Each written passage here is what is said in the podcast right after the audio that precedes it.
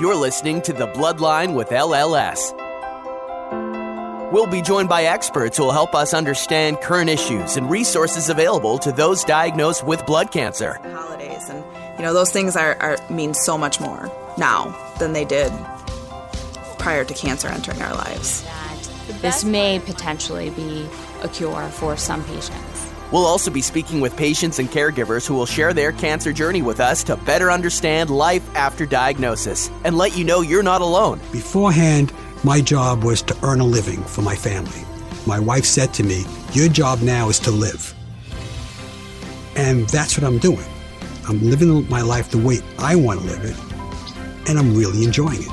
It's a much more fulfilling life. Let's get started. Welcome to the Bloodline with LLS. I'm Elissa from the Patient Education Team at the Leukemia and Lymphoma Society. Today's episode is part of a special series for parent caregivers of young adults with cancer. In this series, we will be listening in on a conversation between a social worker and parent caregiver as they navigate the various stages of the young adult cancer journey diagnosis, treatment, post treatment survivorship, and the young adult moving back home. At LLS, we recognize the unique challenges that come with caregiving of a young adult with cancer, and that these challenges may vary during the different stages of cancer. We invite you to hear about these challenges, learn from the social worker's perspective, and find connection as a caregiver. For today's episode, we will be hearing from Sage Bolte and Lisa Dominisse about caregiving during the treatment stage of young adult cancer. Sage Bolte is the Chief Philanthropy Officer and President of the Inova Health Foundation. She has a doctorate in social work and was an oncology counselor for 15 years at Inova prior to moving into her current role. Sage is known nationally for her work in sexual health and cancer and as a respected leader in the field of oncology social work. Lisa Dominisse is the mother of William, a 23 year old survivor of acute lymphoblastic leukemia, or ALL. She is also the president and CEO of Family Service Society in Indiana, a nonprofit organization that provides mental health and family focused services to the marginalized populations in their community. Lisa was the primary caregiver for William from the time he was diagnosed through post treatment. His cancer journey included multiple treatments, two relapses, and finally a successful stem cell transplant in early 2020. You can hear more of this story from William himself on our podcast episode, I Will Survive A Viral TikTok Star's Journey Through Acute Lymphoblastic Leukemia. Welcome, Sage and Lisa. Hi, thanks, Alyssa. Hi, thank you. Lisa, as mentioned in our introduction, we met William as he was featured in a prior podcast, and he explained his initial treatment and then subsequent treatments after relapse, which were extensive. How, as a parent and caregiver, did you feel after his treatment began? Well, initially, Alyssa, I just felt completely unprepared in that we had a 10 hour drive to wrap our heads around it. And then he was so gravely ill when we arrived at the hospital that, as horrible as it sounds, in the back of my mind was, is this the right thing to do? I mean, we had already said, yes, let's move forward. However, our family kind of has a quality of life over quantity of life philosophy. And I was literally bumping up against sort of that set of beliefs that I held really firmly. And I didn't feel confident in the decisions I was making at that time. And so that was really disconcerting. And I'm someone who makes big decisions a lot in terms of my personal and corporate life. And so it just kind of shifted the foundation under me quite a bit. And that was really disconcerting. And this is going to sound really uh, might be upsetting to some people, but I was actually more prepared for him to die than for him to live when I really absorbed what was ahead of us. And so his survival has really been a shock to me, somewhat as a parent. But his initial treatment, I just really felt unprepared as to how to make good decisions because he was incapable of making decisions. um, completely delirious, totally out of his head, hallucinating. And so we really had to move quickly. The other thing at that beginning stage is I also realized how, as a parent of a young adult, how unprepared I had been legally to take care of my sons. When my kids went to college, I didn't even think about getting a power of attorney or a power of health or those kinds of things. And what I've learned from that emergency was that we had to act quickly to get those in place while he was still capable of signing them and was still considered sound mind, so to speak. That was very difficult. And luckily, we had some attorney friends of ours really rally and get that taken care of for us. But that too was like, oh my gosh, it, it struck me while we were standing in the emergency room. He's an adult. He had just turned 21 we didn't have any authority over him beyond 18. So that piece was really big for us too.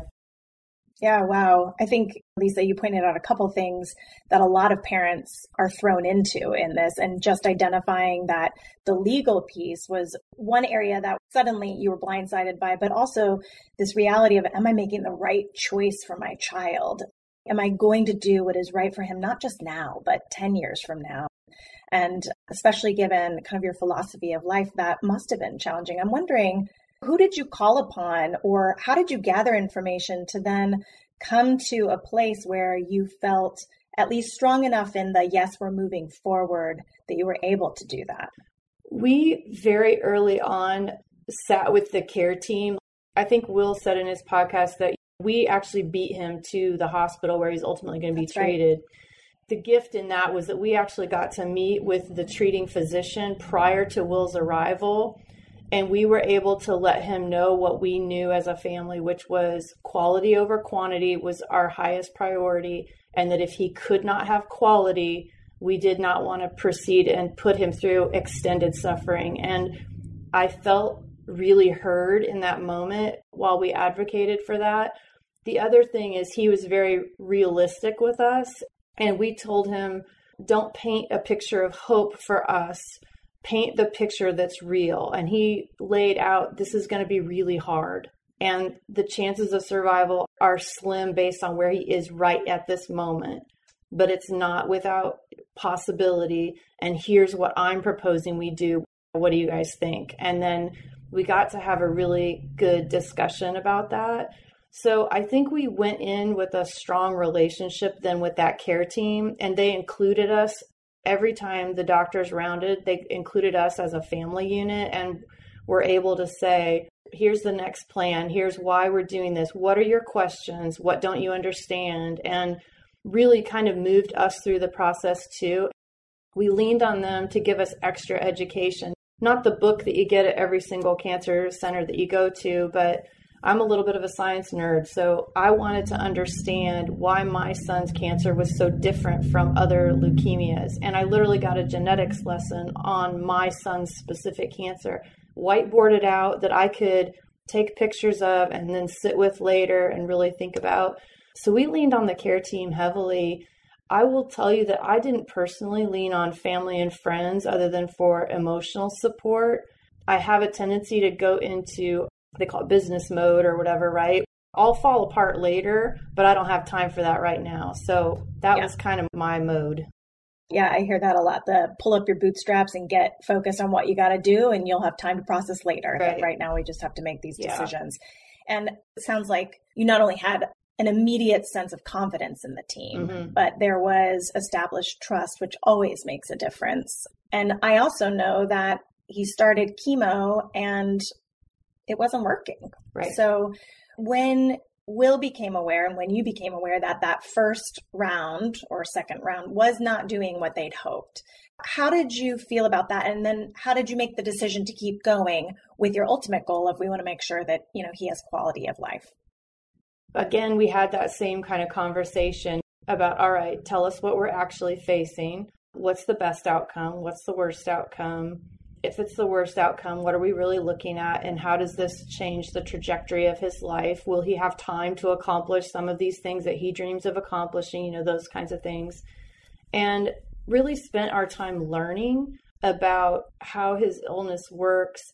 And so we had to look at Will a little bit. Here's Will, the person. But his disease was just this thing that was happening to him. And so we had to separate that out and say, okay, we're having to figure out the tips and tricks that work with this particular disease that happens to be in my son, right? And the team was just really good about these are our options. This is why we think we should go this direction, but this is your other choice. We could do another round of this. However, we think that this will be the outcome. And so they would give us these choices, and I think they were treating me like a toddler, which was fine. They were giving the mom a couple choices, so sure, I got to sure. pick. well, and lucky for you, your pick worked. Yeah. And I know initially the chemo wasn't working, and then he did reach remission for a period of time. And what, as a parent, for you, as you look on your son and he's been beat up by treatment and remission happens, what was that like for you?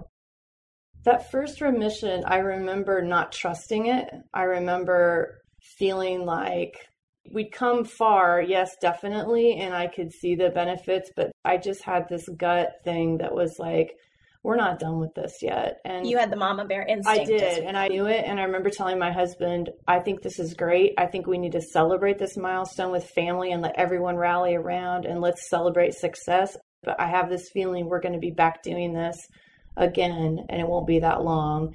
And he was like, Well, let's just enjoy right now. And so we did.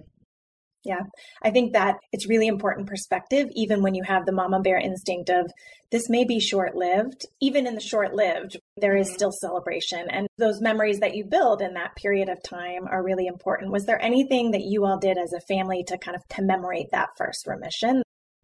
We did. We live in Indiana and the rest of our family is all in Nebraska. We picked everybody up and went to Nebraska and we had a huge party at my former husband's and his wife's house and like all the grandparents came, extended family came and friends just lots of people showed up. And then at our home in Indiana, we had hosted another party and just commemorating that as well with we call them our family our friends that are now family sure. and they all came over and just like wow can you believe we made it through this so far kind of a party I really think that was important. The other thing that we did is we purposely didn't spend a great deal of time talking about remission. Does that make sense? Totally. We just like, let's just ride this wave of remission. Right. So you go do you. Let's plan on getting things back on track and see what happens. I think that freed Will up. If we weren't carrying worry and transmitting that to him, I think that freed him up to be able to just be a kid again. I bet a lot of parents struggle with that because there is that inner worry of any parent, right? Even mm-hmm. when we send them off to college for the first time, what's going to happen?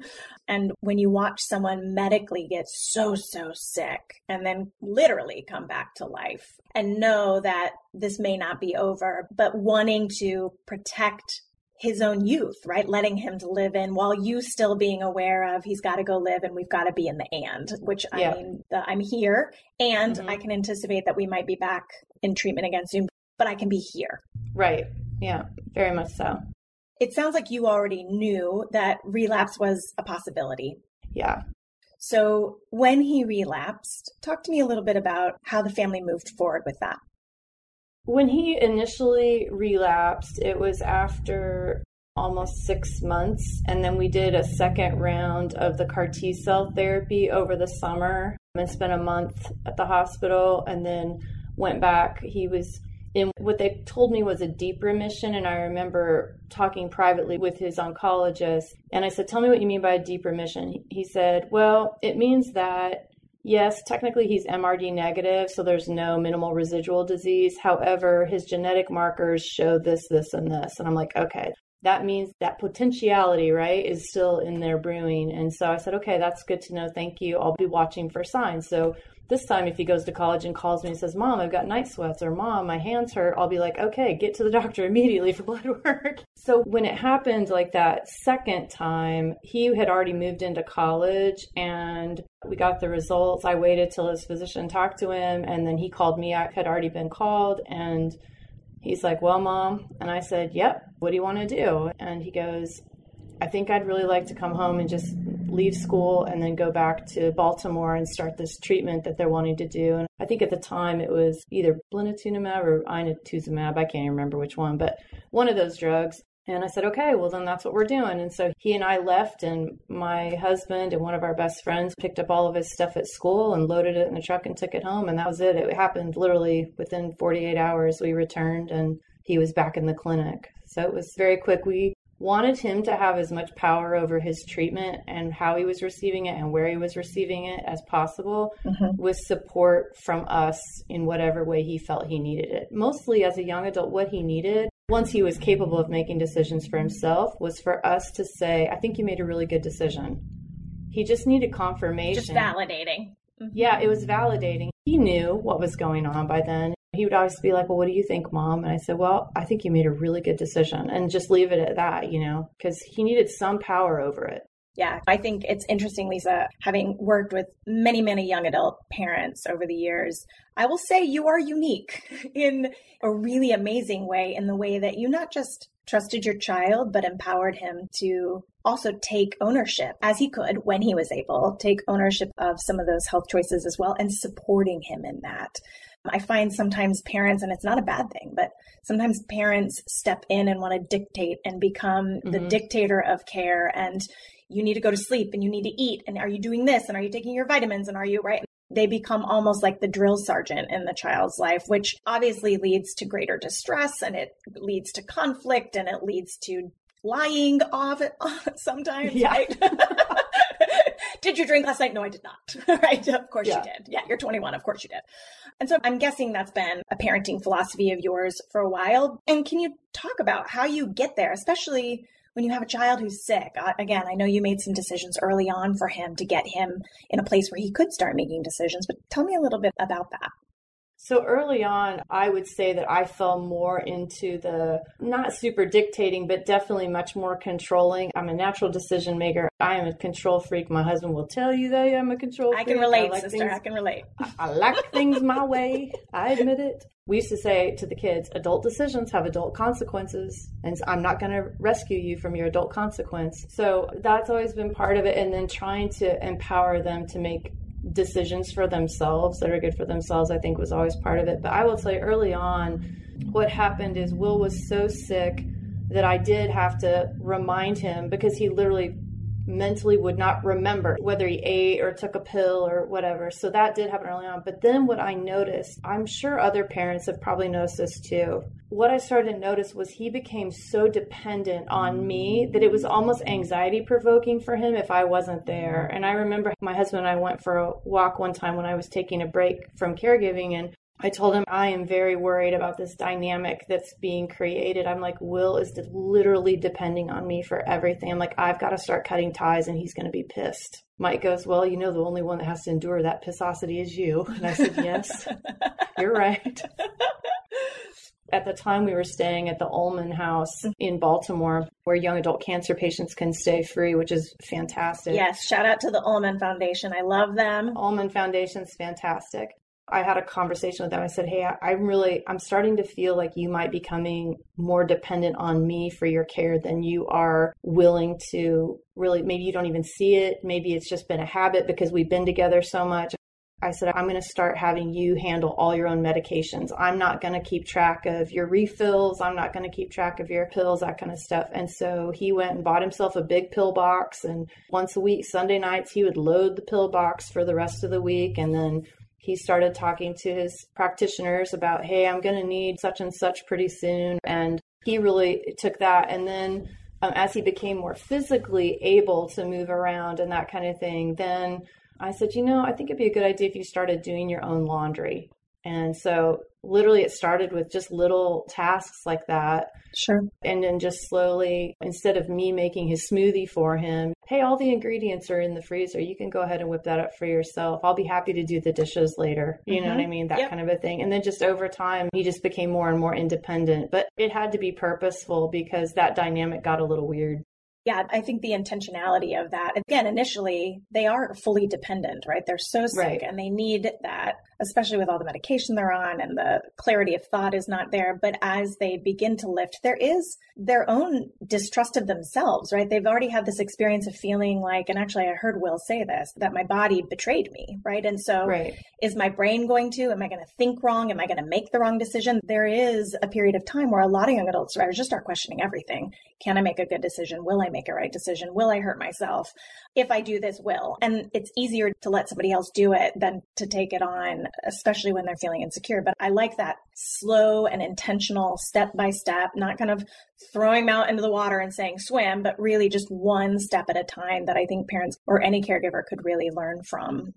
Yeah, and my daughters, I have a 27 year old daughter. She's the oldest. She's Will's biological full sister. And then my daughter Isabel, who's 15, they both recognized that I was doing a lot for Will when we first came home from the hospital. And I had to have a conversation with them about what his physical limits were because he had to learn how to walk again. He had to learn how to feed himself again. He had a lot of problems. And so I had to explain to them that I did see it because they were like, Mom, you're doing everything for him and blah, blah, blah, blah, blah, blah. You know, I'm like, I know, you're right. You're right. Yep. We're going to get more into details on when he moved back home. But before we do, one of the things we hear from caregivers a lot is it's not just my child who had cancer. And not that the parents or the caregivers have it, but that this is oftentimes a family illness. And mm-hmm. um, you're going through this treatment, this diagnosis right alongside of him. And in some ways, you're holding on to more than he is because he doesn't remember. And I know right. you gave him the gift of recording a lot of this so he could have it at another time. But how, as a caregiver going through treatment, talk a little bit about what you did to stay course, to kind of take care of yourself. I know that you're a doer and you get things done, so that wasn't a question, but you were going through this treatment too. How did you manage that? I walked about a million laps inside of Johns Hopkins Hospital, first and foremost. I really did. One of the gentlemen who works for me has been a therapist for over 40 years. And I remember when Will was initially diagnosed and he was so gravely ill and it was really touch and go. I remember calling him. It was the only time that I really just like lost my stuff. And I sobbed on the phone and I said, Tell me I can bury my son if I have to. And he just told me, He's like, You can do anything you have to do and it will be the right thing. And I was like, all right, I can do this. I have to do this, whatever that looks like. First of all, just kind of one day at a time. You don't have to be the expert. It's okay to ask for help. And really leaning into that was helpful to me. And I'm not going to act like I didn't lose my stuff because after Will's finally had his bone marrow transplant, we got home this last summer. I will tell you, it was Christmas before I started to feel like myself again it was a good six months. I was a wreck. Yeah, and I think that's really important. And I'd love to talk more about that as we look about when he moves home, because I, I, do think the post traumatic stress that families experience is just as mm-hmm. significant mm-hmm. as the post traumatic stress that survivors experience. And again, sometimes when they're in treatment, the families are experiencing it more because thank God for drugs that make them kind of out of it while they're going through right. some of the most hellacious treatment ever, right? But those watching, those sitting at bedside, those mm-hmm. holding hands, those wiping mm-hmm. sweat, right? You're left with memories that you can't right. fog away. So I think that that day to day is really important. And it's super hard, Sage. My parents lived abroad, and they said, unless you're with someone else who's lived abroad in a foreign country, they don't get it. And so you have to find other parents who've been through it mm-hmm. to even sort of capture someone who understands yeah. what it feels like to have the good feelings and the ugly feelings through that whole process. Yeah. And that was helpful to me too to just really communicate with the other families, whether they were babies or young adults as well. Really important point. Thanks so much, Lisa, for your time. Yeah, thank you, Sage. I enjoyed it. Hello, and thank you for listening to the second episode of Cancer and Caregiving Navigating My Young Adults Cancer.